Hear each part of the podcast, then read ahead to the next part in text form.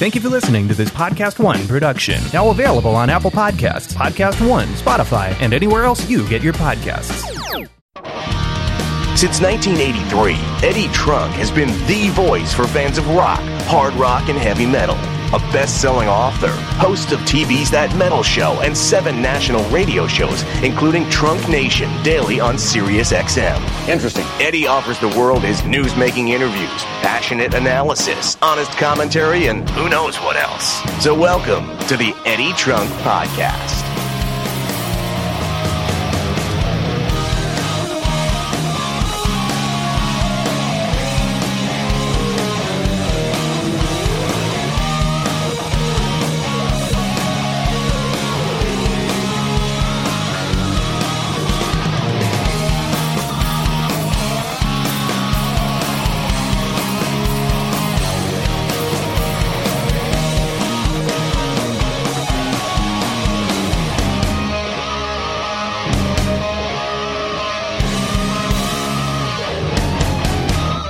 Hey, folks, Eddie Trunk here. And yep, it's time for another episode of the Eddie Trunk Podcast, which is new every Thursday. Podcast1.com, Spotify, Apple Podcasts, wherever you get your podcast. Thank you for subscribing. Thank you for listening. It is greatly appreciated. As always, the interviews you hear each and every week originated on my Sirius XM radio show, Trunk Nation, heard live on volume, channel 106 Monday through Friday, 2 to 4 p.m. Eastern Time. Nightly re airs, 10 to midnight Eastern. Anything you want, audio, video, on the SiriusXM app. If you're in the US or Canada, please be sure to join me daily and come on board if you're not already for the daily rock talk show Trunk Nation on volume SiriusXM channel 106. All the interviews you hear here, just about everyone, originated there and aired live on that show. You're only getting a tiny fraction of what I do on a daily basis here on this podcast. Everybody else, thank you for checking out the show and the podcast. And remember to follow me on social media at Eddie Trunk, Twitter and Instagram, where I am most active. And you can also catch me on the fan page on Facebook, simply at my name, and eddietrunk.com is the official online home. As I've got a cable tied up in my shoe. Hold on a minute. oh, man, what a day it's been. I'm doing this on a Monday night after finishing up five hours of live radio on Sirius XM. So a little fried. and I got a cable uh, coming off of one of my uh, audio devices here that somehow got tied into the bottom of my foot, which is crazy. Anyway, what was I saying? At Eddie Trunk on social media, eddietrunk.com is the website. All access members of my site, you can get my terrestrial radio show on demand anytime you'd like. There's music news there for you as well. There's a merch store. Email is eddie at eddietrunk.com. That's all there on the website. So there you go. and I'm on Cameo as well. If you're interested in a personalized video, just search my name at cameo.com. You cannot order a Cameo video from me via an app, via an Apple device or app. You've got to go to the website cameo.com and do it that way. Thank you for doing so to all those who have requested the videos. So, if you were listening last week, you know it doesn't get much bigger than being able to say Tony Iommi and Geezer Butler are your guests on a podcast. That's exactly what happened last week as two founding members of Black Sabbath join me for a great conversation, which you hopefully heard, and if not, you can go back and listen to. This week, as promised, the two most prominent drummers in the history of Black Sabbath. First, the band's original drummer and one of the all time greats, Bill Ward. Second, Vinny Appice. As I mentioned, uh, I did a series of interviews with Vinny, Bill, Geezer, and Tony to talk specifically about the Dio era of Sabbath because of the recent reissues of the Mob Rules in Heaven and Hell. So last week I brought you Geezer and Tony. This week I'm bringing you Bill and Vinny. Now, of course, Bill was only involved in that era by playing on Heaven and Hell and doing a part of the tour for that record before leaving the band. And much of that is covered with Bill Ward. But originally, when I was doing that week of Sabbath Talk, Bill was not originally included. And as I talked to Tony, Geezer, Vinny, I, I quickly realized, you know, they were all talking about Bill. And I was like, maybe Bill would want to be involved in this. And he said yes. And that's why we have the interview that we had on the Sirius XM show. And of course, you're about to hear on the podcast. I've Had a chance to do some, you know, some interviews in the past with Bill Ward. He's a wonderful guy. Vinny Appice, I've known forever. Great friend, great guy, great drummer, both of them. And they, the, these interviews being presented to you this week, back to back, provide a really unique perspective. Now, timeline wise, on the radio, the Vinny Appice interview aired first, and Bill Ward was second. I'm bringing them to you this week in reverse order, but it doesn't really matter. They're standalone interviews, but each of them talk about the other drummer, and I think you're going to find it fascinating. So get ready. It's uh, it's it's an amazing couple of weeks when you can say over the course of two weeks on a podcast, I'm bringing you three quarters of the original Black Sabbath along with Vinny Appice. That's tough to beat. so I hope you enjoy it, and I hope you enjoy listening as much as I enjoy doing it.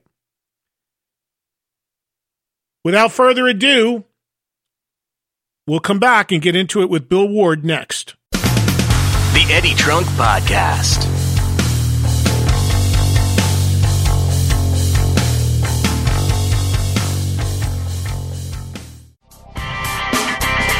This is Denny Somach, host of The Rock Podcast. I'm a producer, author, and rock historian, and I want to share with you some of the greatest stories in rock and roll. Well, Bonzo was the best hard rock drummer ever, hands down. I mean, no one comes within a mile of him. And I saw the Beatles on Ed Sullivan. And John Lennon had this wise guy look on his face, just like me and my friends were just a bunch of wise guys, street kids. The first guitar I ever had was um, Spanish guitar, and I couldn't really get the hang of it. I was only 13. I had never written a song before, actually, and uh, so Jim says, "Okay, everybody go home and write some songs," you know. And so I went went home and wrote "Light My Fire." Join me for The Rock Podcast, the only podcast that matters, from Podcast One or wherever you get yours.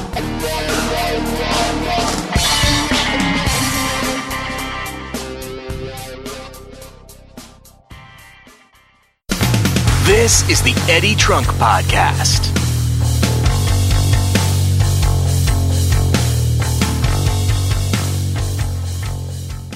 Welcome back, everybody. It's Eddie Trunk, and first up is Bill Ward, founding member of Black Sabbath, one of the all time great drummers. Always an honor to have some time with Bill.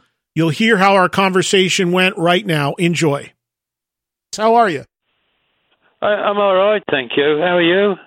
I'm very, very good. I appreciate you taking a few minutes out of your day to join us for this. I, I don't know if you've been made aware, but the entire week I've had Tony on, I had Geezer on, I had Vinny on the other day. We've been celebrating and remembering the the uh, heaven and hell period of Sabbath uh, because they've reissued those records, as I'm sure you're aware.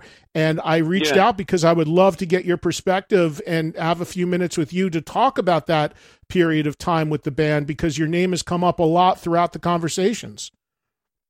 Yeah, no, I, that um, um, you know, I'm honored to be a part of it. So you know, that's that's fine. Yeah. Well, what what thank, can thank you. Yeah, Bill, what can you tell the audience? Because as I was saying just before you came on, uh, you, you know, people don't hear a lot from you about this particular period because, according to Tony and uh, and Geezer, obviously it was a tough time for you where you were at in your life with your sobriety and everything. But you did make the record. It, it also says, and they have said in the liner notes that you were the guy that had to deliver the news to Ozzy. So I would imagine, although a brilliant record came out of all of this, it was safe to say it was a difficult time for you personally. Uh, yeah, this is. Um, uh, it was difficult in a number of ways. You know, my mother had died, and uh, and I missed Ozzy as much as I, you know, understood the idea of moving on. Um, I still missed him a great deal, so I was dealing with the grief of that and the grief of my mom. and I was trying to focus on the new ideas that we had uh, um, for uh, for ourselves with Ronnie, you know, and um, so so moving through all that was uh, was was pretty difficult, and I was drinking quite a bit as well, so I relied a lot on Tony uh, for my cues. There were some parts which were um, which were uh, quite orchestrated, actually, you know, in my opinion. Um, but the, you know, so I, I you know, I was kind of there, but sometimes I wasn't quite there. So, and it's difficult admitting that, but it's that's the truth of it, you know. So. Yeah, Tony had said you know, I'm curious. Did you know Ronnie prior to him coming into the band? Because Tony had said that he had I, met I, him at at a party, and and and that that's how that was the connection. But did you have any history with him? Uh, no, the only the only thing that I had ever heard was uh, during rehearsals, uh, Sabbath rehearsals with Ozzy, uh, when we were in Monmouth. Um, I heard um, I heard the what we call the uh, uh, the bus song. Um, it's rainbows. Um, oh, I've forgotten the name of the song. Uh, sorry, Eddie. I'm Man on the Silver Mountain. As time Man passes. On, Man it's, on Silver um, Mountain. Sorry. Was the song "Man on Silver Mountain" that song? You said it was a rainbow no, song. No, it wasn't that. It was. Uh, it's the one where Cozy did that brilliant, absolutely brilliant beginning. Stargazer.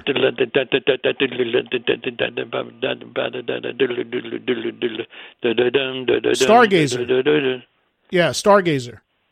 Stargazer. Yeah, we call yeah. it the bus song. The reason why we call it the bus song is because when we were on tour in the early 2000s, uh, that was the first record we played when we come, when we finished the Sabbath show and uh, we would I would get in my bus and we would put Stargazer on. Oh. So so it stuck with me, and I heard Stargazer, and I was so impressed by Ronnie's voice. You know, I knew he had. You know, it's ob- it's quite obvious that he had. You know, all the chops and everything else. So that's that's how I met him. I met him musically through Stargazer. Yeah, I mean, Tony also said that for him, he thought it was appropriate at that time to find a singer to come in that was very different than Ozzy. He didn't think it would have been appropriate to bring in somebody that sounded like Ozzy or acted like Ozzy. So he wanted someone that he could work with musically and that it would connect, but also that had a very different approach to singing and a different type of voice. Did you agree with that? Yeah, I, I mean, I, I wasn't really aware of of any of that kind of stuff. To be honest, I, uh, you know, it's just like put it in front of me, tell us what we're doing, and I'll play. You know, so mine mine wasn't. Um, I, you know, that the idea of the collaboration and how it ought to be and things like that was not something that was significant for me.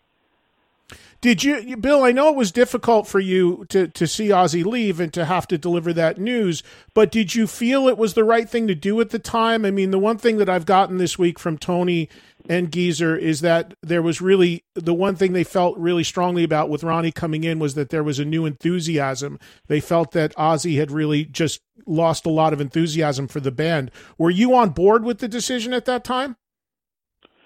Um no, I I I, I think um, you know, and I'll probably this will probably come out in the book. um, no, I I, I didn't uh, agree necessarily with the decision, but I could understand that it was the right thing to do. Sometimes there's a difference between um, you know doing the right thing and doing the right thing, if that makes any sense. Mm-hmm. And um, so I I actually saw it more of the of the end of Black Sabbath as we understood it, and I thought it was a very dangerous uh, move. Um, and uh, so uh, that's how I felt about it. But I, you know, uh, I'm, I'm a musician, and so I agreed uh, to the idea of moving on. You know, I found Ronnie to be very friendly. Uh, we were pretty good mates, you know, so there was no problems like that, you know. and I showed up as a musician, moving into something new, and uh, and I did what I, what I'm supposed to do. You know, I'm supposed to play drums and be helpful in any other ways that I can, and I and I tried to do that the best I could. But uh, deep down inside, you know, um, I had uh, a lot of reservations about the entire idea of uh, moving on because one of the guys was, uh, you know, in the was hurt in battle, you know, and uh, he was having problems. What are your thoughts about the Heaven and Hell record now when you listen to it and the material on it? Do you feel it still I, holds I up? I Do like you like the it? dynamics. I like the Mhm. dynamics. I think it's I think it's great. I think we did some really good stuff. Uh, there's some songs which I, uh, you know, I don't really want to go down and, you know, in this interview and kind of like blah and, you know push out uh, each individual's, um, you know, um, excitement or uh, you know the Right, way that sure. everybody else felt. I don't want to, you know, say things that will uh, be negative. Uh, if I haven't already said enough, that might be negative because I don't feel negative towards it at all. You know, it's something that happened. We did it. Um, you know, I, I, you know, Ronnie, I think, did a fantastic job, but musically, it wasn't my favorite album. I, I, just, I'll just say that. Um, but I did, I do like uh, the dynamics that we did, uh, especially in Die Young. I think that that was uh, dynamically. Uh, I think the band was uh, excellent, and I think Ronnie was absolutely uh, incredible. Um, I like the I one of the songs that I like the most, Eddie, is uh, "Lonely Is the Word," Mm-hmm. and I like it because it's a neutral song. It's a place that is like based in in more or less a blues thing, and the commonality of that makes me makes it more appealing for me because it's neither coming from a Ronnie place or from a Tony place, but it's coming from a blues place. And that's the commonality, and that's the and it sounds so good.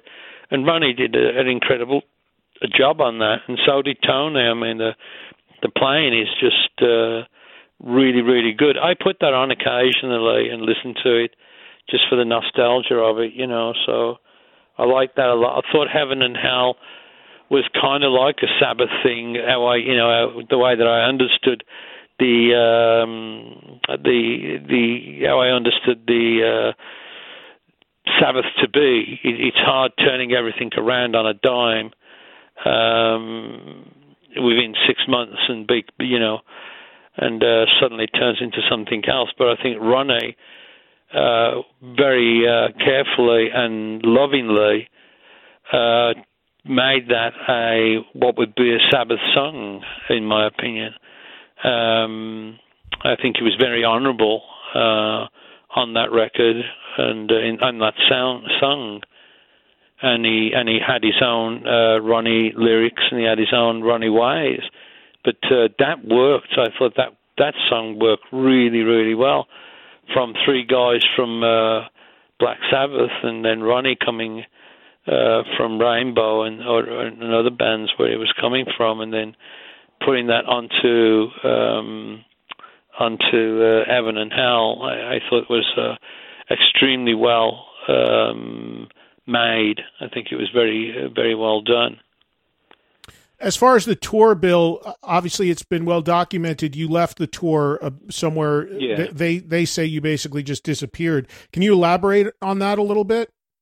Yeah, I didn't. I, I didn't. I couldn't. When we went onto the stage, I really. I I had a lot of difficulties playing Black Sabbath songs with um, with Ronnie up front. Again, this is not a. I'm not talking about a personal affront about Ronnie. Um, it just was so different and so difficult for me to accept and to be uh, to think that that was the norm. You know, that was the new norm. Um, but especially when we did songs like Black Sabbath and things like that. It's um, so I I played them as best that I could on stage, but uh, so I, I was having difficulty with that.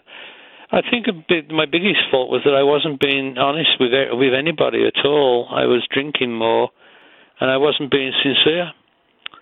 So, um, and I was. Uh, so, if anything, I was at fault by not being honest enough with everybody and saying I'm having a problem with this, you know. And I think that Ronnie, out of anybody, uh, you know, would have said, you know, tell, just say like it is, Bill because that's what the kind of person uh, that, that he was and, and is, you know. So, right. so in in that respect, that's that was uh, one of the difficulties that I had when we were running it on the road, to the point where I um, that that coincided for me where my drinking it was. Uh, was uh, I couldn't stop.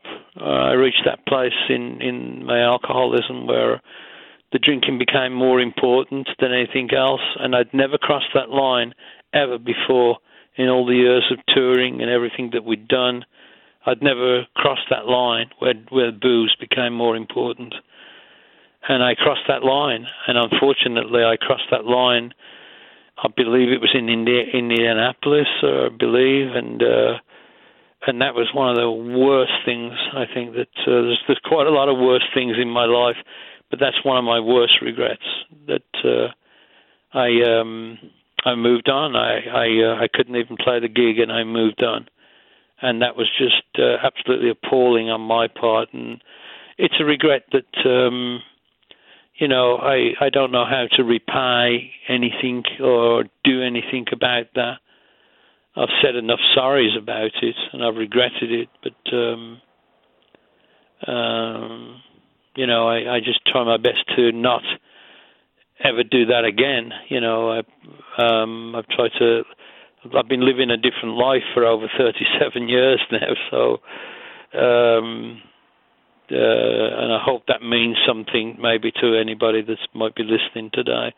In terms of, I've tried to, you know, do things. I tried to make up for that when we did the reunion tours. I tried to play my ass off and give some credibility to everything uh, for the mistakes that I did make. Yeah, well, you're with you leaving the band, uh, and then Vinny was on the other day, and of course he was the guy that they brought in. Vinny had an mm-hmm. interesting mm-hmm. uh, take on things because I had asked him about his relationship with you, and he said wonderful things, and he he told a few stories, but he said that uh, you know for him as a drummer, he was coming, he he had a different approach. He said, you know, Bill he described you as as being a drummer but also a percussionist. He said the way you played on the material was uniquely you. It was uniquely your style of playing, and he said it was a, a very different thing, and that he had to really work at. Uh, doing the best to bring his style in, as well as doing the best he could to honor what you had done, uh, and I thought that was a really interesting take from Vinny. Yeah, no, I mean, you know, Vin's a, Vin's a drummer, um, and I'm an orchestrational drummer. So Vin, uh, you know, lays lays things down. Just listen to any Dio record, and he plays great on all that stuff. He plays fantastic. It's just, uh, it's just really very straightforward. Um, everything hangs correctly, and it sounds how a rock drummer would sound. But I'm not a rock drummer. I'm an orchestrational drummer and I play to I play differently. If, if Tony plays a chord or a Geezer plays a bass note, I react to that completely differently. I don't start laying down chops or, you know, or start putting in a rhythm or things like that. I, I'm just simply not built like that. I'm not designed like that, and I probably never will be. You know, so. um but I thought that uh, you know, Vinny when he played. Uh, I, I know I've, I've talked to Vin about that. You know, where you know I've talked to a lot of drummers that, that have come in and sat in in my drum seat. They all say the same thing. You know, uh, they've tried to like, you know, uh, alter alter their their, their you know alter their um, style of playing to fit to fit in the the more orchestrated pieces and the more you know, there's a lot of jazz things in there too that I was doing. So, you know, so it's yeah, it's uh, there's a lot of guys uh, that have sat in sat in the drum chair and have been very um, they've been very um, uh, very kind about you know my drumming and or appreciative of what I played. And Yeah, the uh, other- but um, you know the hi War Pigs was uh, was always a a thing for everybody, I think, to play.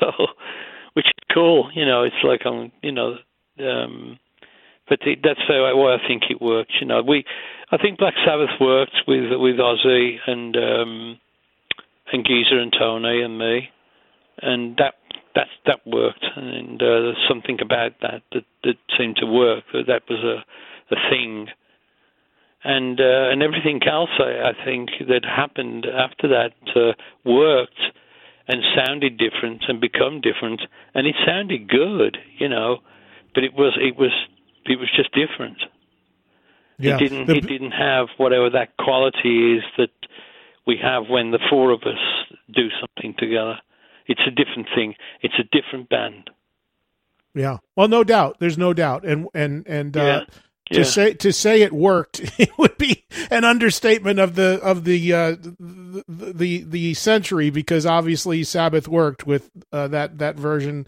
that original version of the band. What you guys did and what you created is just uh, enduring for forever. So, Bill, um, before we get to what you're doing now and any update you'd like to give the fans, there was one thing I did think about uh, that I never had a chance to talk to you about or hear you speak on.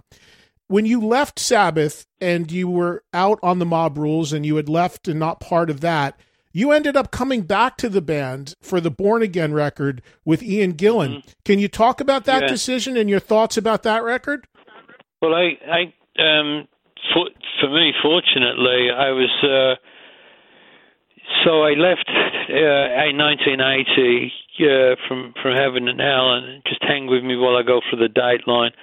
And I started getting sober in 81, uh, 82, and uh, in 83 I had some sustained sobriety, and um, so. Uh, I was invited to uh, come and work with Ian and, and Tony and, and Geezer, and uh, and I missed them so much. I really missed the band, and uh, so I said yes, and I felt confident because I had, uh, you know, I was clean and sober, um, and it was completely different from from heaven and hell in respect that I, I was completely sober. I showed up.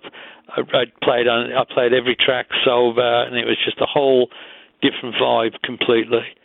And uh, I was in my very early sobriety at that point. Uh, but of course, that ended up um, where again, uh, sobriety part of part of being sober is about being honest, and uh, and the idea of a tour made me so fearful that I uh, actually picked up that drink after I'd finished all the recording for Born Again. I enjoyed doing that thoroughly. Again with Ian, Ian, it was great working with Ian as it was with Ronnie. You know, I forgot to mention something, if I may. I I wanted to to let, let you let you know that when Ronnie, uh, you know, had Dio, I, I became a huge fan.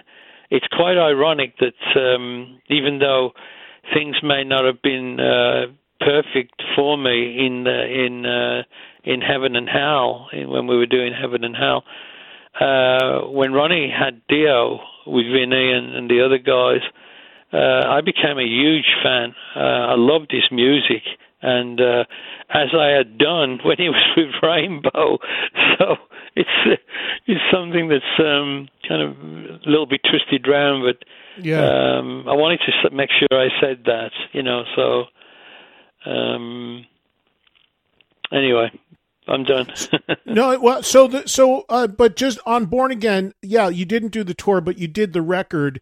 And your Yes, thought, sir. your thoughts on that record? Because I've talked to Tony about that record. Tony was telling me yesterday or two days ago, yesterday actually, that he'd love to Mm. remix that record, but the tapes are missing. Nobody can locate the tapes. Mm. But that that's an interesting record in the Sabbath catalog because it was a, it was it was somewhat maligned at the time that it came out because of the sound of it or the cover or whatever the case may be. But in as history has gone on, Bill, there's a lot of people that really love that record and feel that it was a really Yeah. very cool, unique, heavy rec- uh, rock record. What what are your thoughts about that record in general? Well, I think it was very well produced. Uh, I think it was Robin Black. Um, it was great working with Ian. Um, um, I thought we did some really, really good songs. Uh, being a, a, a fan, uh, both as well as Ronnie, I've been a fan of Ian's. Uh, I was amazed by what he would do and where he would go. You know, being a singer myself, I I would watch him in the studios and hang with him, uh, where he went from part to part, and it's like, and I would try to imagine where he was going to go next, and I couldn't believe where he would go. He would go to these uh, unbelievable places that fitted so perfectly. Um, I thought uh, Born Again was uh, um, from all, all from everyone. Geezer's bass playing I thought was exceptional. Uh, I like what I did. I thought Tony had so many great licks. Uh, Zero the Hero. I mean, just uh, there was just so much on that album. I think my least favorite one is Trashed, but other than that, I I, I loved that that that record. Um, uh, just uh, just everything about it is. Uh, it was. Um, I think it was very grounded. It was grounded. It was English, not to sound elitist or anything. That's not meant to sound elitist. it was just uh, there was four English guys, you know, in there Right. Sure. and um, and they and everyone had come from a, a blues background, so it was a so it had that commonality.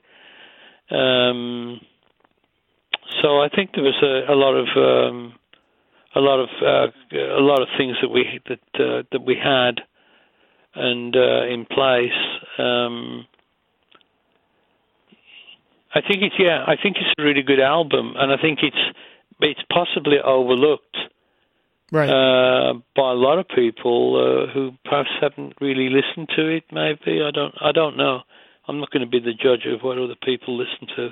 So, yeah, no, I, like I, it. would I would completely agree with you that it's overlooked, but I don't think so anymore because I think as time has gone on, time has an interesting way of uh, perceptions of records that at the time maybe weren't so well received, but in retrospect are looked at as groundbreaking or important or or influential in some way. And Bill, if I'm doing the timeline right, a few minutes ago you said that you have been sober 37 years, so congratulations on that that would mean if my my timing is right that around that time of born again after you made the record and it sounds like you you you fell off but shortly after you've been sober ever since is that accurate That's correct. I got sober on uh, the second of January, two uh, uh, 1984. Second of January, 1984.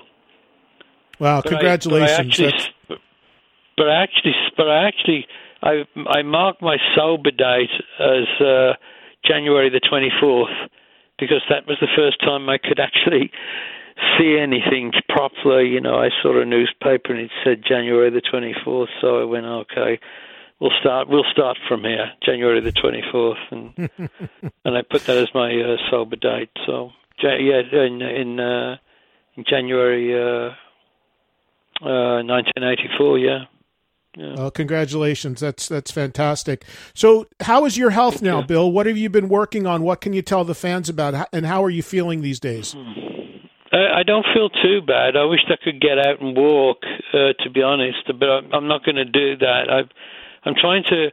I'm I'm playing air drums in the in the house, and I'm trying to really stretch my legs every day and try to, you know, uh, got a, right knee has a bit of a problem, so I, I'm using a little bit of tiger balm on that and things, you know. Uh, uh, but I could definitely use more exercise. Um, uh, writing wise, I'm writing like a demon. I, I can't stop writing. I'm writing music. I'm writing some books. I'm writing poems. Um, I just completed a new song for Day of Errors. Uh, we have we have uh, two records uh, ready to come out from Day of Errors. We have one unbelievable album from BWB ready to come out. All this stuff is mastered. It's just been sitting there because we don't know how to get it out into the world.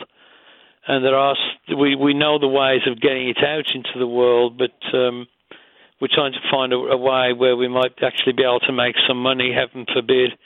and uh, so you know um, we're not we're not looking to make millions of dollars, but it would be nice to uh, you know have some way of pre- presenting a product and actually getting some kind of a payment for it.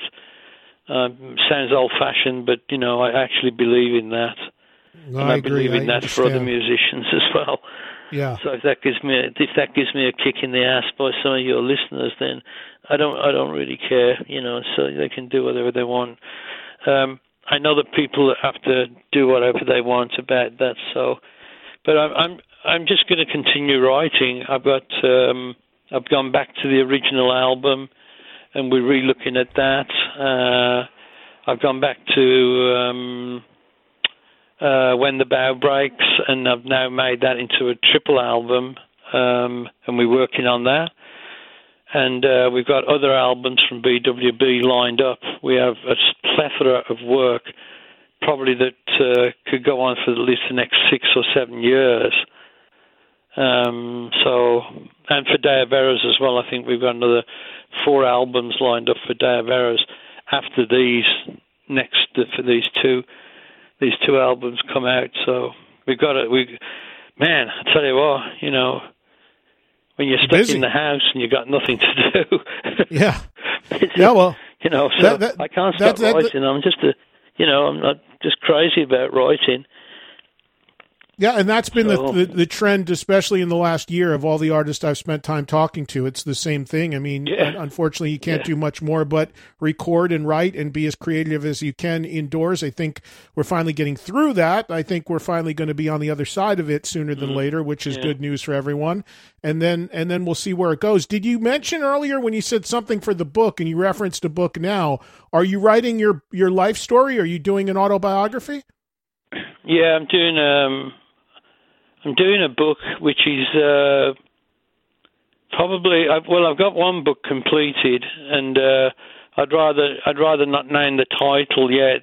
That, but that's Okay. been complete for a while, and we do have a, a publisher for that. I don't know a date when it's going to be released. But the other book that I'm writing, I'm, I'm writing two or three other books. You know, I, I, I write all the time, so um, some of them are very personalized things.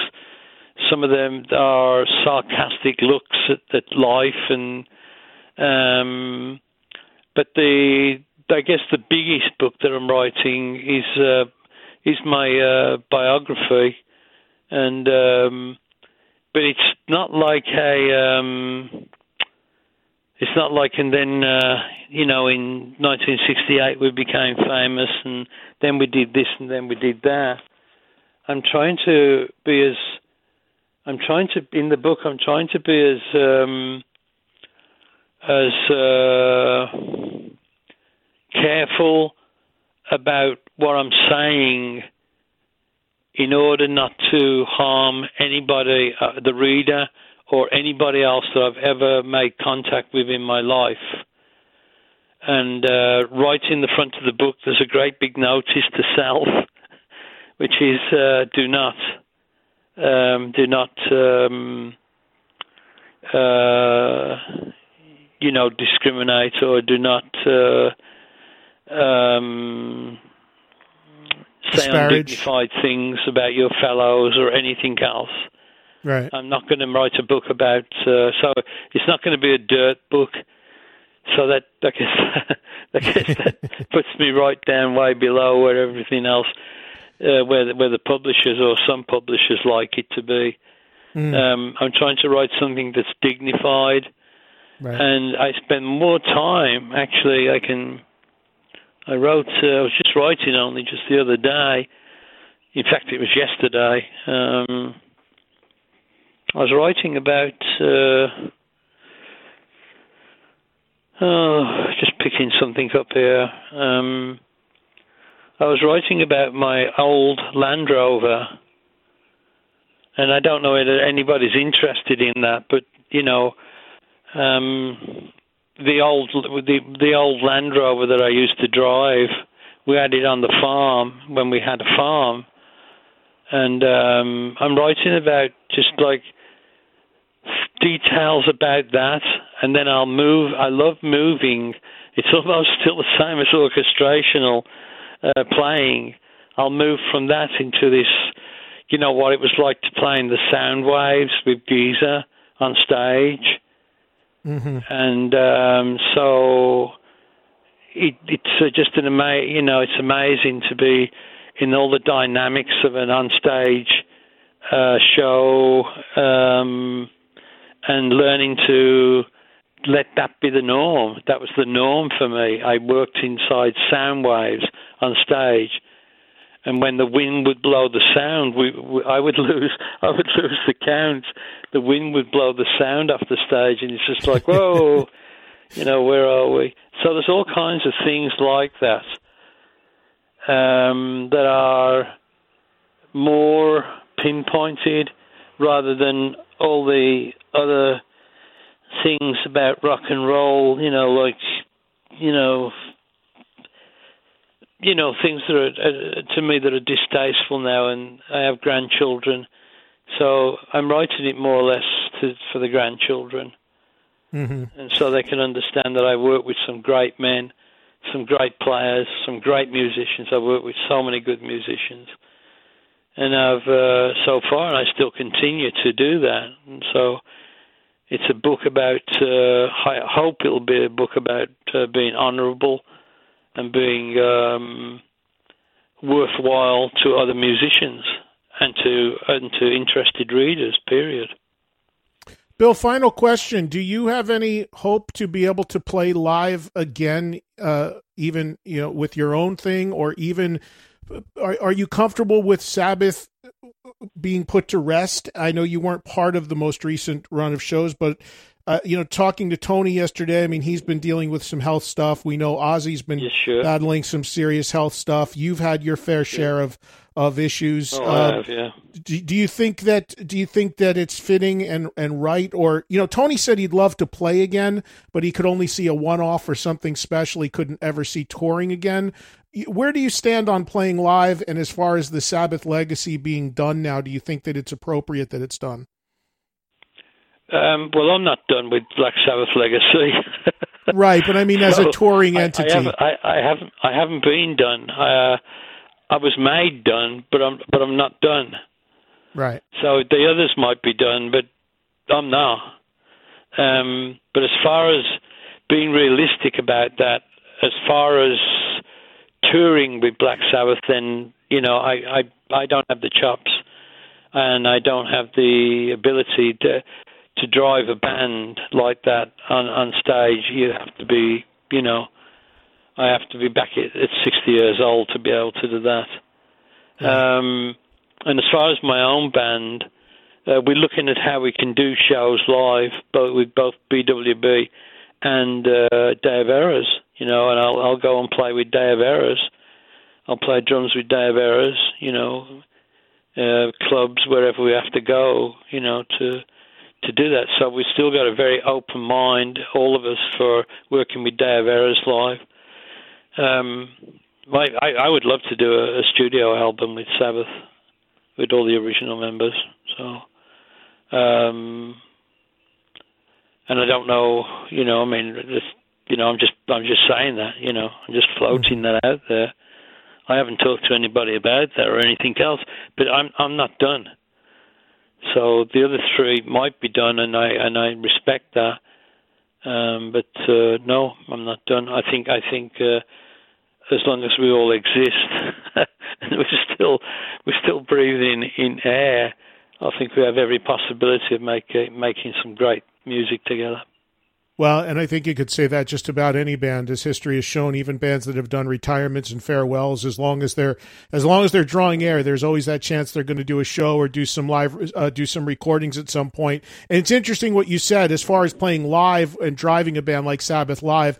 Very different than I would think what you just said you'd like to do, which is go in a studio and create new music that you feel you'd obviously in a studio environment. It's not nearly as grueling as being on the road. That you would be up for that.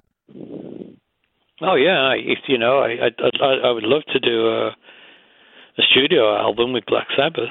Yeah. Right, But I um but no, I you know, I'm being honest and uh you know, I'll be 73 next birthday and I know what kind of energy it takes to drive that band. Well, I saw you a couple years ago in Los Angeles at that award show, and you looked great and sounded great, and you do now as well. And I, I greatly appreciate you taking some time and, and joining this, uh, joining me this week, Bill. I wanted to be sure you were offered to be included, and I'm really glad that you took the invitation and had a chance to come on the air. And of course, you're welcome anytime to share what you're doing with Day of Errors or uh, BWB or anything you have coming down the pike. We always want to know about it, and you know where to reach me. We, you're always welcome anytime. Thanks, Eddie. I really appreciate it. Yeah. Take take well, care Bill. of yourself and stay healthy, yeah? You too, you too. And next time I'm in LA, when things start picking up again, I'll definitely uh, hope to see you and uh, spend some more time. All the best. All the best. All the best, mate. Yeah. Take care. Well, thanks to Bill Ward. Always great to visit with him.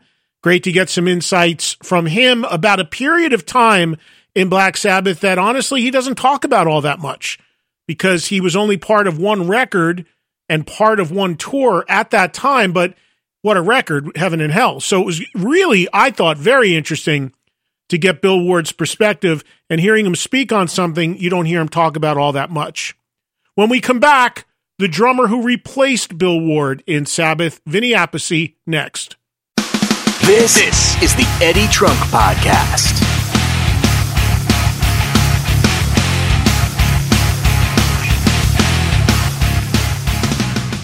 Welcome back. Eddie Trunk here, as promised, as we bring you the Sabbath rhythm section this week on the podcast. Vinny Appice, who did the lion's share of the work with the Dio lineup of Sabbath. Here's Vinny with a great conversation. Enjoy. Vinny. Hey, Eddie, how are you? I'm good. I'm good. So before we even get into some Sabbath talk here, just a few minutes ago, before you came on the air with me, I got a text from our mutual friend Frank Bello from Anthrax. yeah. And he writes to me, Eddie, I hear you got Vinny on today. When you talk to him, ask him the story about the lasagna p- pan. what is the story about uh. the lasagna pan? What is Frankie talking about? Okay, he's talking about when I was 16 years old, I wound up playing uh, partly with John Lennon. And uh, that happened because my band was managed by the Record Plant Studios in New York City, where Lennon recorded. A good friend was Jimmy Iovine, and he brought us in there, and we had a room to rehearse every night, you know, because we were managed by them. And John used to record there, and then one night they called us down to do hand claps. Uh, Jimmy called us up in our room said, Can you guys come down and do hand claps for a song? He didn't say who it was, so we said, Sure. We go down and we walk in the room. There's John Lennon. I go, Oh my God, look who's John Lennon. So we put the headphones on. Now he's talking to us in the headphones, and it's like, oh my God, this is like a dream, you know. So we wound up doing hand claps on whatever gets you through the night, and then he found out we were upstairs, and uh, he used to come out upstairs and watch us rehearse, and we sit and talk, smoke a joint, and we got on the subject of Italian food. I was sitting there with John, and I told him my mother makes the greatest Italian food. My grandmother's from Italy, so uh, we talked about it, and then I said, you know what? I'll have my mom make you some. I'll bring it in. So a couple of days later, I brought in a pan of lasagna that she made for John, and I gave it to him, and he was very thankful, and he took it away. And then about a month later, my brother Carmine was playing with Rod Stewart. They were doing uh, Madison Square Garden. They were at a party uh, about you know for the gig, and my parents went. My mother Mary and Charlie went, and uh, John Lennon was there. So my mother spots John Lennon and says, "Oh, there's John Lennon. I want to go say hi." So Carmine brought him over to meet Lennon, and he explained that that's his mom and my mom, and she made you the lasagna. And my mom talked to him for a while, and then after the conversation, she asked John if he had the pan. I knew that's where this was going. I could feel it. yeah, she she's from Brooklyn. You know, there's no. No, uh, I'm telling you, I'm laughing she's so hard because you know I'm I'm dude. I'm I'm half Italian, but I might as well be 95 percent because I was brought up in that completely and I totally could tell where you're going because my mom and my aunts would have done the same thing. Right, right. It's that New York, Brooklyn, especially oh, that era, that that God, generation. Yeah. It's like doesn't matter. You're in the Beatles. You got my pan. yeah, those pans are sacred. There's like what's burned into those pans is like is like legacy. It's like legends yeah. and and and passed down. And I remember my aunt had one that was like white, but it was like chipped, uh, you know, on the side. But it was the it was the pan. You know, you had to have it in the yep. pan. You got to get the pan back. yeah, there's oil in the pan. You know, this was metal, so there's all that oil from years of cooking lasagnas and uh, yeah. uh, Italian food. And there was no, you know, so he asked, she asked him for the pan, but we never got it. So it was funny. You know, it was really funny. We think Yoko has it, but who knows? that is so good. And I and if again anybody in my audience that is uh you know grew grew up like I did and Vinny did in a dominant Italian household, that is so so spot on.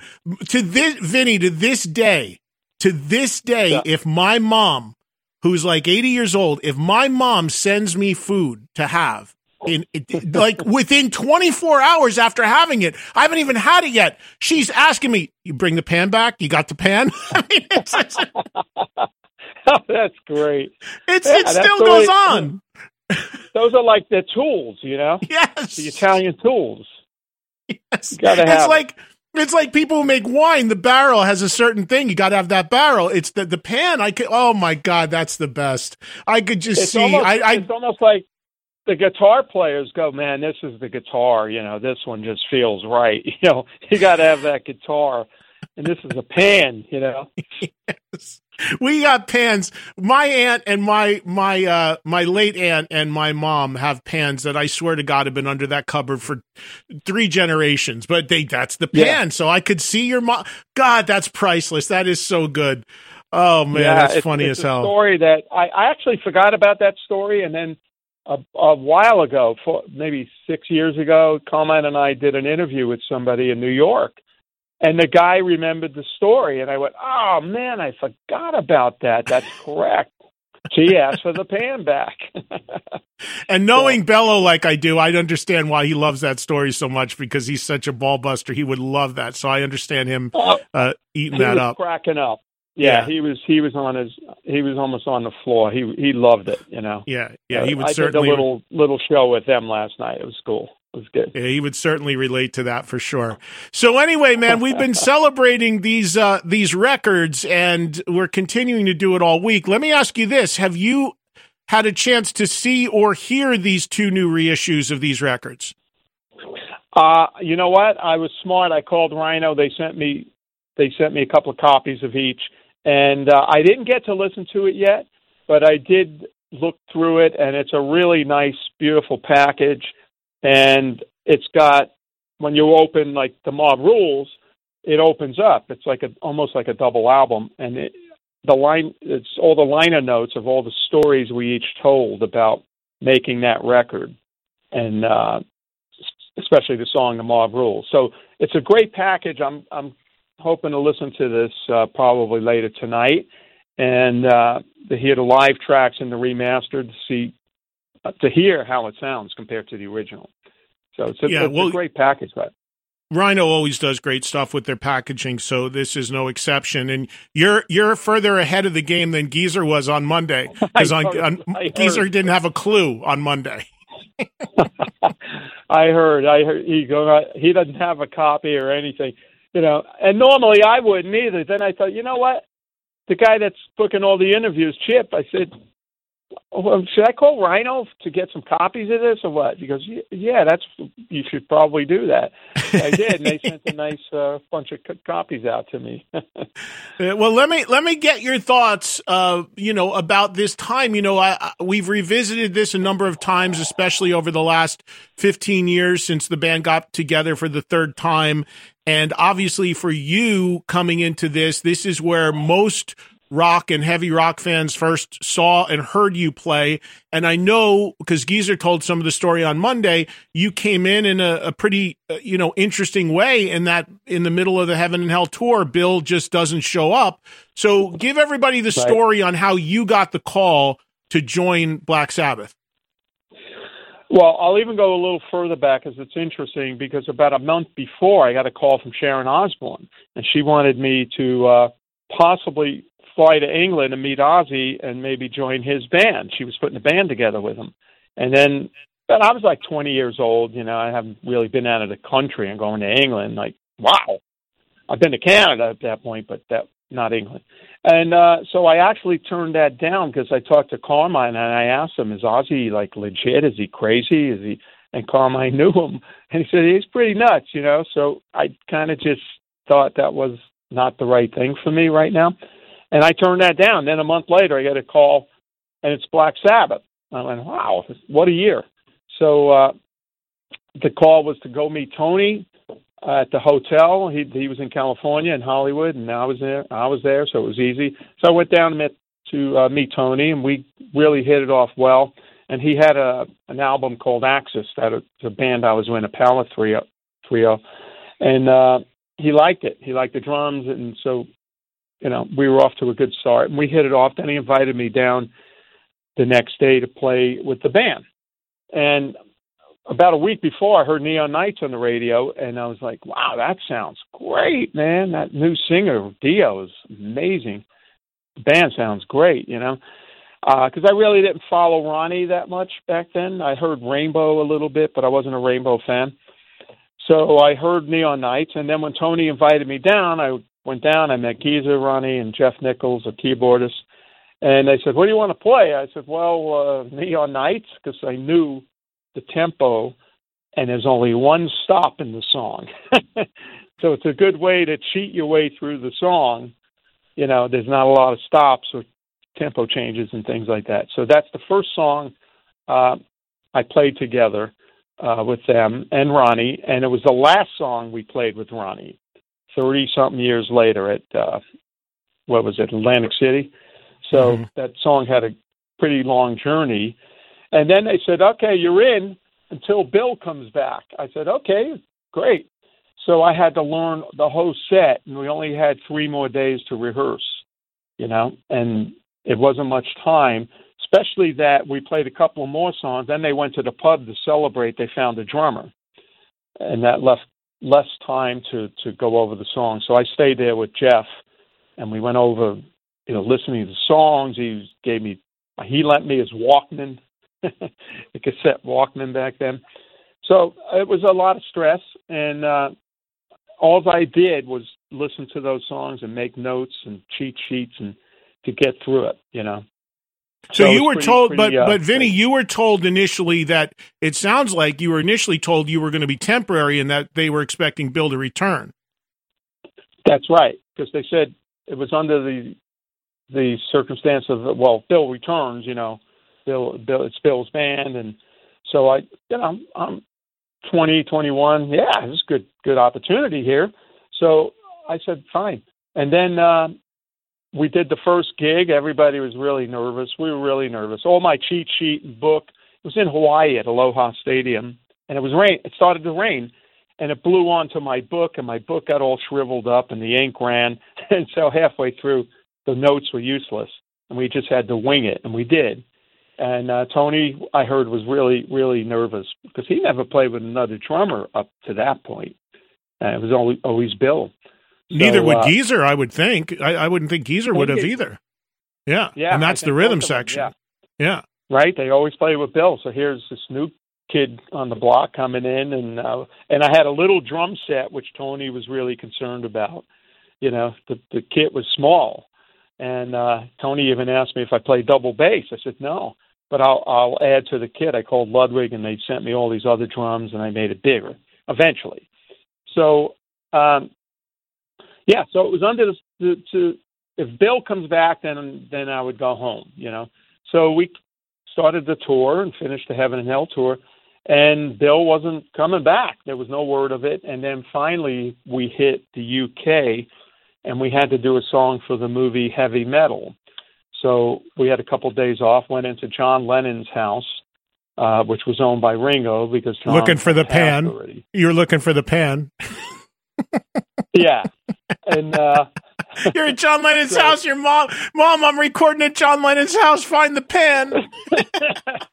you know, I did look in the closets, but I didn't, I didn't find the pen. You know, uh, but it's so weird. It was like, okay, now we're going to record in this big English mansion. So we go in and and they give us keys, and for some reason, I got John's room.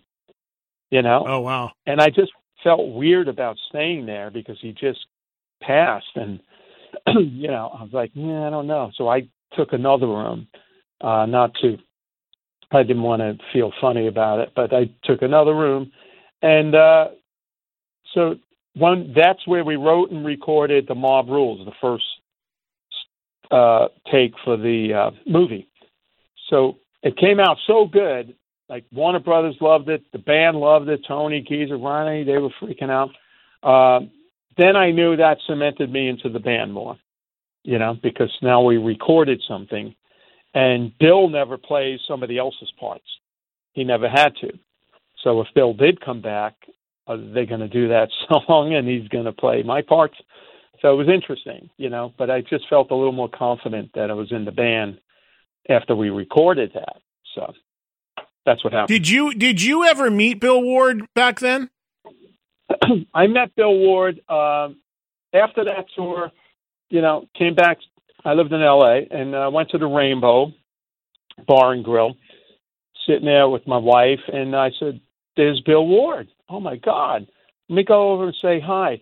But that's when Bill was drinking, and it was pretty wild. You know, he was pretty pretty loose, let's say. I'm being I'm being nice. So I went over and he started hugging me and this whole big thing started happening and then went, Okay, time for me to get out of here. You know, I felt very uncomfortable. I didn't want to get into anything. He was nice, but it was just really a little bit uh, a couple of drinks into it, you know. So I actually left. I said, "Let's go." and then later on, I met Bill a couple of years later when when he was straight, stopped drinking, and he took care of himself. And he's the sweetest guy in the world. And I've met him many times thereafter, and we always got along great. And he's a real sweetheart, you know.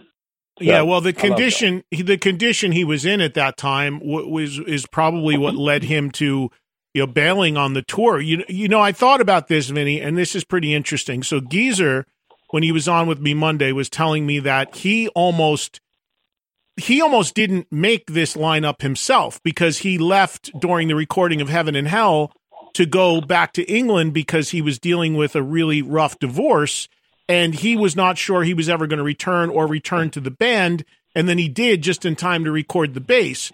Then you've got Bill yeah. in the condition he was in at the time and then you know he makes it through doing the record but then he bails on the tour. Tony could have been in a really really rough p- position there. As it was, he's trying to introduce a new lead singer. He could have found himself in a situation very easily, judging from what I'm hearing, where he was the only guy from Sabbath. Because if Geezer didn't come back, there would have been a new bass player, and Bill was half out the door. So it, it right. really was. It really like, and I think there would have, there's a big difference in trying to reintroduce Black Sabbath with this great new singer Ronnie James Dio than there would have been mm-hmm hey, we're doing Black Sabbath, and I got a new singer, a new bass player, and I got a new drummer. I mean that that would right. have been a much harder sell, and it, it was really it was really teetering on that happening. It sounds like.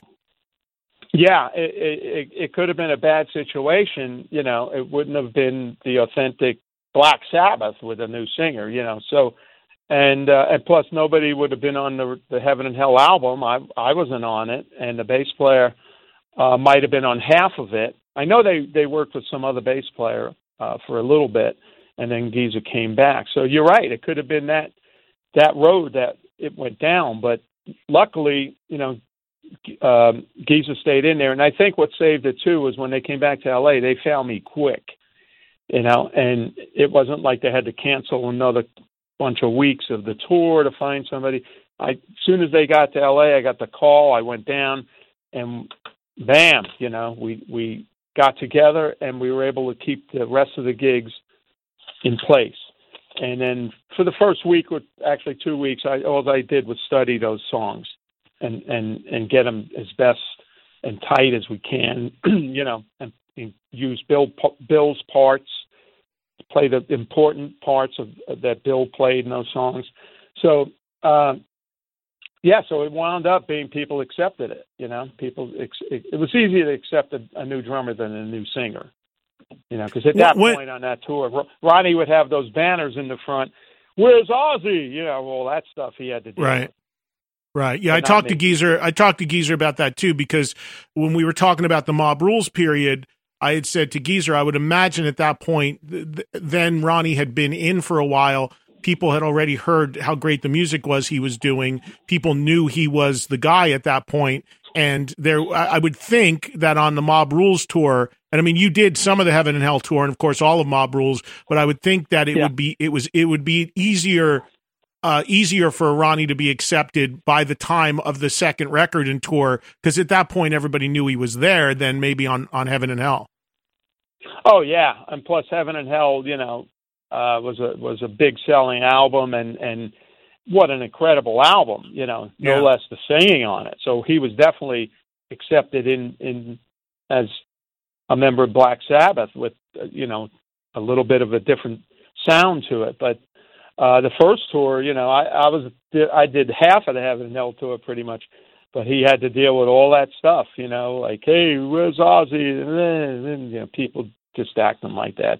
There's always going to be somebody, you know, doing something stupid, you know. And the tour, so. the tour for when you jumped, when you joined Sabbath and and came in on the Heaven and Hell tour after Bill left. Did uh were you were you still was it still the Black and Blue tour? Were you still playing with Blue Oyster Cult? Uh, yeah, yeah, it was Blue Oyster Cult, and uh, it was other bands too. The Blue, I think, the Black and Blue tour was just a segment of the tour. You know, we did the uh, I don't know how long that was, but it was in the Heaven and Hell tour. It wasn't the whole Black and Blue wasn't the whole tour from what I remember. But uh, yeah, so we were doing that too, and then they filmed a movie and all this stuff. So uh, it was quite a tour. Tony Tony talks in the liner notes to this new issue of Heaven and Hell about how he was worried that your drum kit was so small, which you mentioned before. Why why was your kit so small at that point? Were you not prepared to be in Sabbath, or is that what you just preferred playing? Well, as you could tell, like I get a call one day. I mean, the kit I had was four tom toms, but they were concert toms, which means they don't have a bottom drum head on them. So that makes it it makes it even smaller, you know. And I was playing with my band Axis, and uh, and I actually before that played them in Derringer, Rick Derringer, but we played clubs.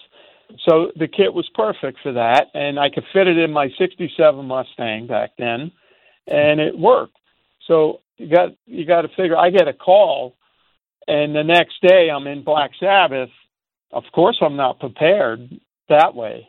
You know, it's like the first thing Tony said after we played, "Can you play double bass?" I said no, but let me call Ludwig, and then I got aerial toms, which are up in the air, and another couple of floor toms, and I made it bigger. And then it it's his fault because if you've you've seen the Heaven and Hell tour we did in 2009, I had this giant kit, 21 pieces, 21 drums, and each that's because it got bigger every year. And then when we got together again, it got bigger and bigger, and that's Tony's fault. uh, yeah, that's great. Tony, I didn't know he was freaked out that much. He goes, "Man, we you know, we got all these stacks of amps in this little puny drum set, you know, and uh, oh, it's crazy. There was actually one gig on the Heaven and Hell tour in 1980 where uh, this was a good one too. We're playing arenas, everything's moving along. I'm getting in the swing of things, and Bill's tech uh, he I either refused to set my drums up or left. So I had to set my drums up for the arena gig. Isn't mm. that? I'm like, oh my god, you know. So that's when that changed too. I got my own tech. But right. you know, he was loyal to Bill at the time. He felt weird working for me, and I was way younger than him, and so that's what happened. So crazy yeah. stuff on that tour. Yeah, yeah.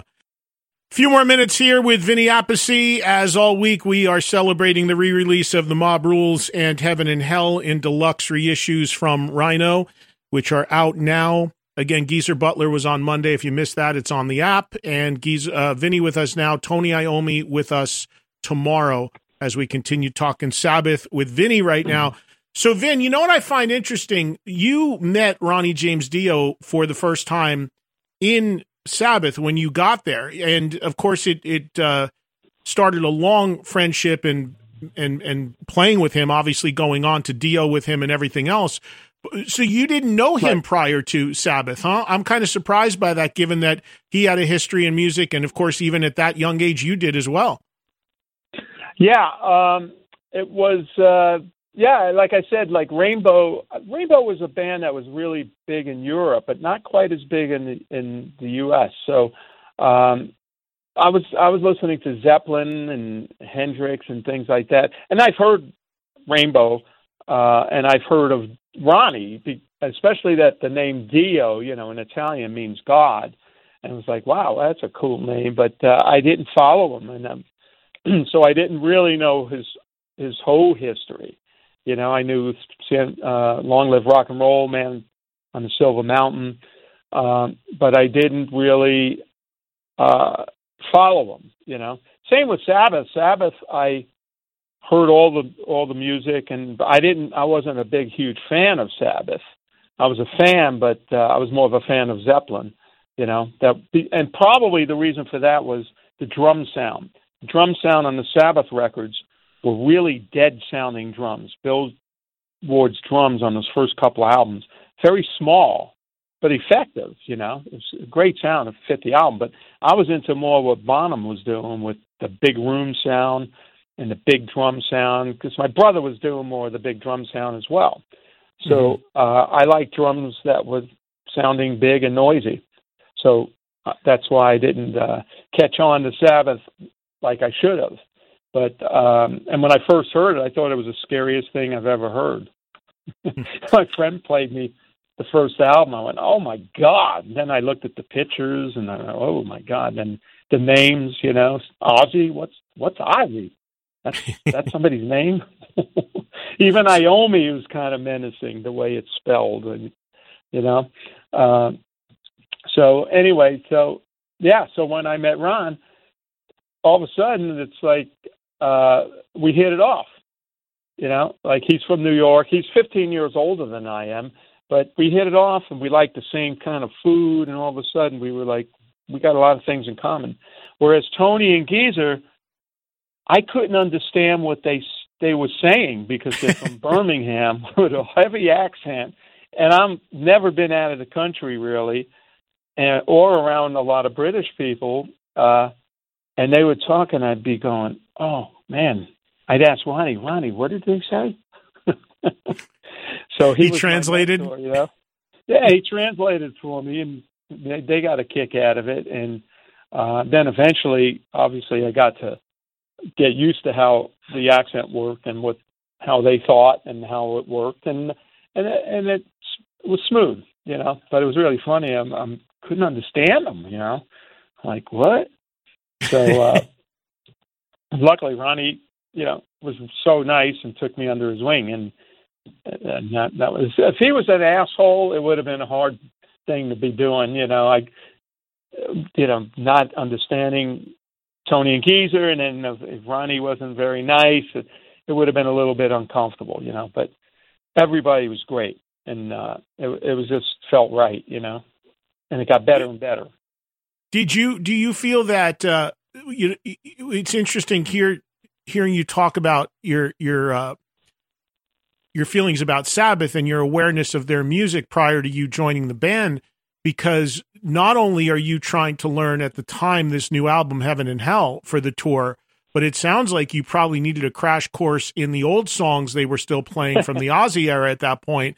Uh, how did you attack? How did you attack that, and how did you interpret what you wanted to do with all of that material until Mob Rules had been by Bill? So were you just looking to be totally faithful to what he played, or as a drummer, did you try to you want you want to put a little of your own stamp in it as well?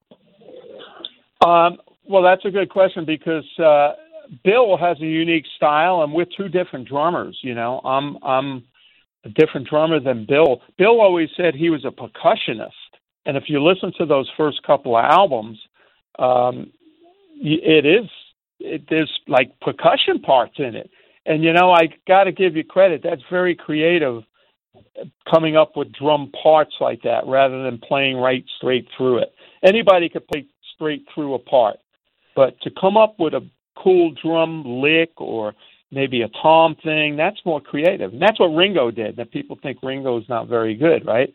Listen to those parts on those albums. They're fantastic, you know. So uh so I I had to listen and listen and listen and learn those songs. And then I kind of took the main parts that Bill did and copied them and then I put myself in between. So it was a little of both. So they felt comfortable uh, Tony and Geezer felt comfortable on that old stuff, and I could not have to worry about every single little part, you know. And then I adopted myself into it, how I would play it with those important parts intact, and that worked. It seemed to work um, good. But those old albums, the the tempos change, the time ch- signatures change. you know, there's some things in there that you count one, two, three, four and a half, and it comes in.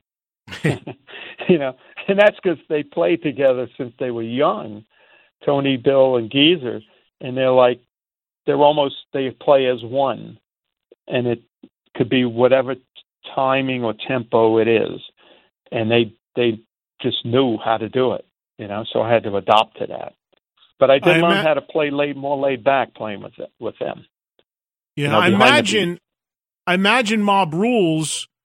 It's a whole different ball game then, because by then you've got some experience, some comfort level around these guys. You've got some live yeah. shows under your belt. Then when you go in to make that record and do the tour for that, I imagine it was a way more comfortable thing for you.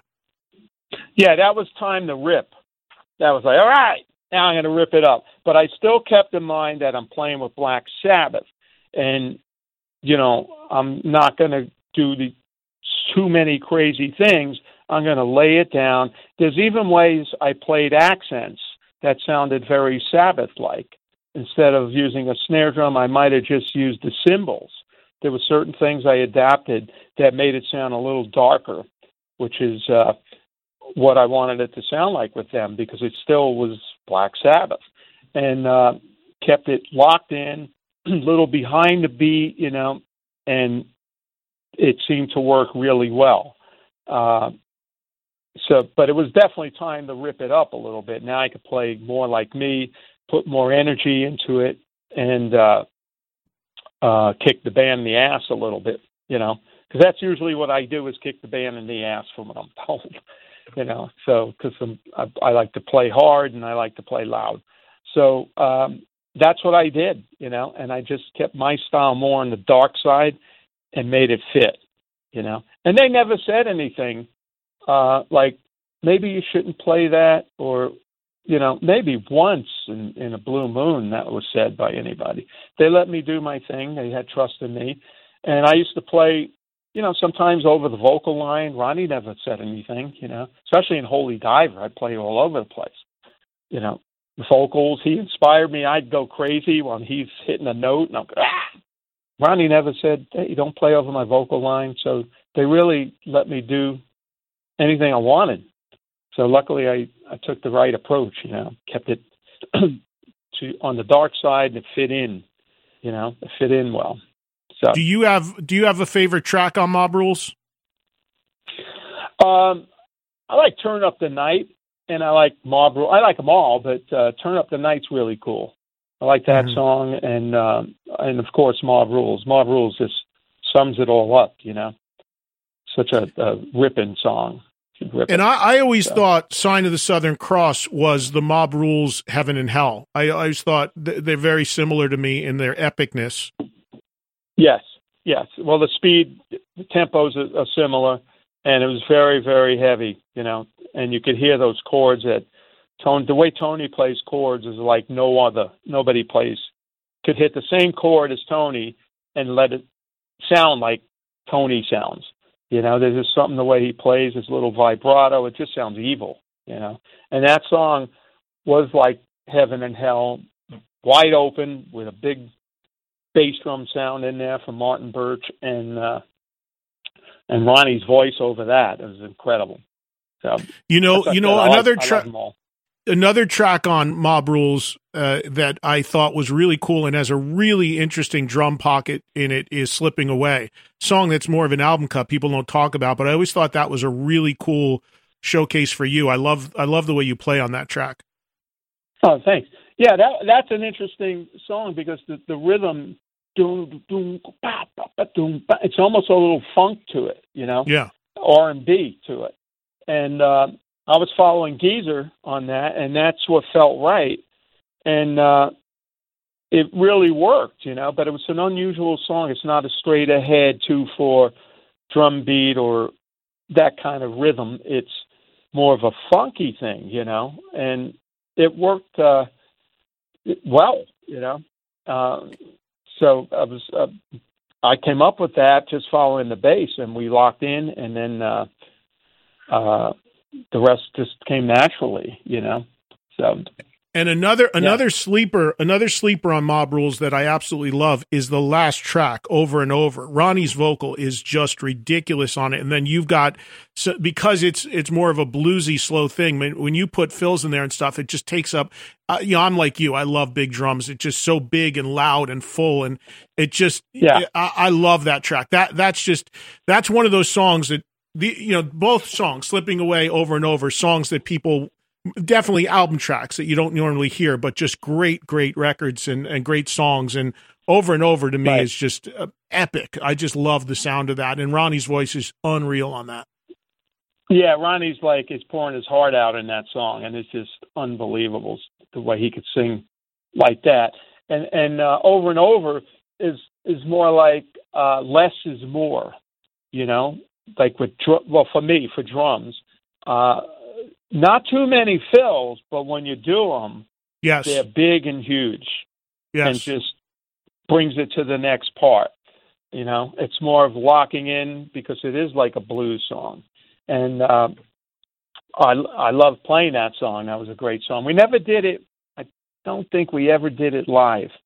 You know, we didn't do it, but uh, we all loved it. We all loved it. But uh, it's an unusual song too. It was like that kind of feel and and a blues thing going on with Black Sabbath. So, but it all worked.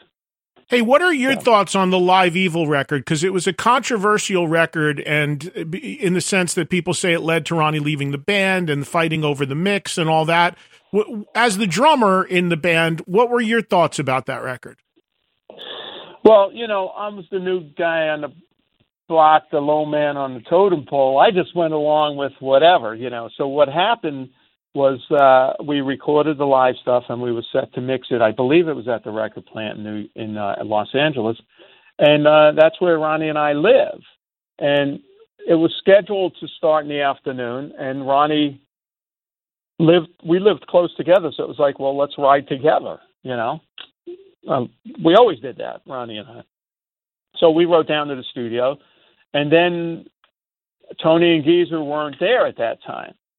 So Ronnie wait, you know, waited around, but he doesn't like to waste time and stuff. So he wanted to start getting a, a, a leg up on the mixes and and this and that and this and that, and that got blown out of proportion to, uh, like when Tony and Geezer got there, they wanted to change things. So I I can't really say what exactly happened, but they weren't happy with each other, you know. So I'm in the middle, like, okay.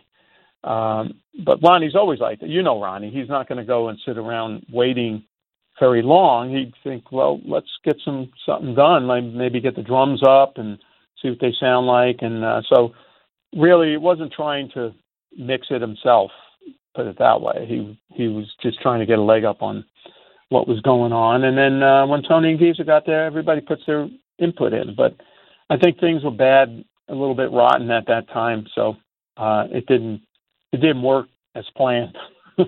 And I imagine, I imagine, Vin, that was probably around the time, especially you guys are getting close, riding together to the studio. That was that around the time that he talked to you about, I'm going to go do my own thing. You want to come and do Dio? Well, you know that that he had that record deal in place with Sabbath. He was he was planning on being in Black Sabbath, and then he was going to use that record deal to to uh, start uh, do a solo record. And he was going to have all his different friends, musician friends, play on it. It wasn't going to be a band because he was in Black Sabbath. But as it progressed and things were getting uh, not so cheery around Sabbath, he thought, you know what, uh, I'm going to decide to put my own band together. So we were at the Rainbow again, and that's when he said to me, look, sitting there in the booth, and he turned to me, he said, I'm gonna I'm gonna leave the band, and I'm going to put a new band together. Would you like to join me? And I said, yeah, absolutely. How exciting, you know, to be working with somebody that that uh, he's like a brother and uh, this great singer and something new, and he's in right. You know, we live close together, uh, so I thought it was a, a good move to do that. And um, you know, Sabbath, they wanted me to stay with them, but uh, I just thought this would be easier to do something new. I'm young. This is probably a time to do it. And uh, Tony and Geezer were in England, so I just made the choice of uh, I'll do it with Ron. You know, and then we. But when they when together. they brought in when they brought in Ian Gillan, they had talked to you about wanting to stay at, at that point. No, this was right after Ronnie left. I don't think there was any talk. There was no talk of Ian Gillan yet. This was fresh. Right. I don't right. remember Ian Gillan's name popping up. So, right. um, so I don't know. I think it was a Yeah. matter of me just at that point going, look, I'm I'm going to stay with you guys if if you want me, you know. And then what are we going to do? But I didn't hear Ian Gillan. I think this was before, you know, before all that. Hey, I got I only got about three, four minutes left before I have to end, but I want to give you an opportunity to talk about what's going on with you now because you always got something cooking. Are you working on a new Last in Line record? Where where are things at with you musically right now? Uh, we got half the album pretty much done, and uh, we're working with ideas across.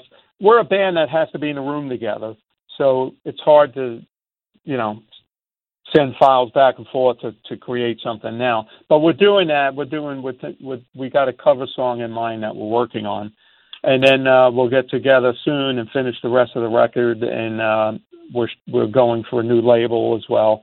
Got a label that's going to. It looks like it's going to happen, and uh, and then we got some dates coming up. Um, we're waiting to see what Def Leppard's schedule is. You know, we don't know what's going on yet exactly with the big stadium tour. Uh, we don't know what they want they're going to do this year because we usually play in between Viv's schedule with Def Leppard. So uh, we'll wait and see. But we have dates in October so far, and then if we we open up, we do some maybe in the summer. Who knows? We'll have to wait and see. You know. So I've just been doing a lot of online stuff, which is cool. A lot Yeah, I think got- I think in I think in terms of playing, I think what we're seeing is is uh, I, I think as much as I I hope it happens for everybody, I think it's highly unlikely that stadium level tour is going to be able to happen as soon as Yeah. June, which is when they're supposed to kick off. I just don't see any way that happens uh, that soon. So I Even I think though. you know, there's no sports event, so Right. how could you all of a sudden put a big rock show on? Right. I think everybody realizes. I mean, just like last time, it's pretty unlikely that that ha- it probably doesn't probably gets kicked into next year or late this year at the, in in warmer climates. I don't know, but that's a good thing for for last in line because Yeah. for guys like Vivian who have a side band that plays at a club level, you can go out and play. That's going to clear some time, so that might be a great window for you guys. Yeah, that's what we're that's what we're hoping, and then uh, you know maybe uh, by the summer, by the summer, you know we'll be able to book uh, a bunch of gigs and get out there and play, and then finish the album, and yeah, a lot of things going on, and because everything's stagnant now, you know. I've been doing a drum show every Tuesday at 4 p.m. Uh, Pacific time uh, for my drum company, and that kept me in shape. I've been doing it for nine months. We're doing really good with that luckily for that because it makes me practice Mm. you know Otherwise, Yeah. it's easy to sit around and go, "Well, I'm gonna go check my email." And uh, here, I'm setting it, the whole thing up. I'm practicing, coming up with these ideas and playing. So um, it's been a crazy, crazy year. And you're doing something because I just got reached out about doing this with you guys. You're doing you and your brother doing a, an interview show, right? A YouTube thing because they asked me to come on as a guest soon. Yeah, we're doing that uh, on Tuesday's my thing, and then on Thursday at 4 p.m. we have a show with Ron Onesti, who owns the Arcada Theater in uh, Yeah, St. Charles. Illinois. Everybody's played there, and he's like the host. And we've had a lot of people on. We had Nick McBrain on. This this uh, um, just a ton of people. Ted Nugent, and this Thursday it's uh, Simon Kirke and um, Kenny Aronoff, and we just uh, sit there and we have a, a great time. It's a great. We tell stories. You know, we have a great laugh. So we're booking it. Yeah, it'd be great to have you on. It would be lovely. You know, they booked me. They must have. It must have been light. They must have been in a jam for a guest because they booked me for it a couple weeks ago. So I'm going to do it with you guys. No, but they're trying to book more people down the line, you know, and we're getting a lot of people. Uh, we've done a, a tribute to uh, um, Eddie Van Halen when he when he passed. You know, a couple of weeks later, we had all the about six guitar players on. You know, did a tribute to Leslie West. We had Corky Laing and uh, uh, Buck Dharma. Uh, Just we have it's getting to be really cool, and it's a fun Oh. time, and we'd love to have you on the show. That would be so. all you mus- all you musicians trying to become broadcasters uh, during this pandemic. I told each and every one of you, I'm going to learn how to play an instrument. I'm coming for your gig in a year or two. Everybody's Oh, God. got You something. You Every- got to reinvent. You got to reinvent yourself. You know, crazy. Listen, man, I got to run. It's o- it's always great talking to you. I hope to see you soon. I hope when travel starts up, I'll catch you out there in uh, in L.A. We'll get to hang a little bit, and uh, I appreciate the time as always. Good talking. Thank you, Eddie. Good to be here. Good to talk to you. Be safe, and thanks everybody for listening to all all this great stuff. It's funny. Uh, all right, Vin. I'll see you soon, man. I'll talk to you soon. Well, thanks to Vinny. Always great talking with him. And he's out there still playing on a lot of records and doing a great job. And of course, last in line is current band as well. Thanks earlier to Bill Ward. And thank you for listening. Thanks to Katie Irizarry for producing. I will catch you guys next week for another episode. New episodes every Thursday. Be sure to subscribe to the Eddie Trunk podcast. And uh, I don't really know how I can top the last two weeks. I mean, three quarters of original Sabbath and Vinny Appice, tough to do. Drop me a line on social media at Eddie Trunk, and I will catch you again, like I said, next Thursday. Be well, everybody, and I'll catch you then. And hopefully catch you on the radio every day. Sirius XM volume 106, 2 to 4, 10 to midnight Eastern. Take care.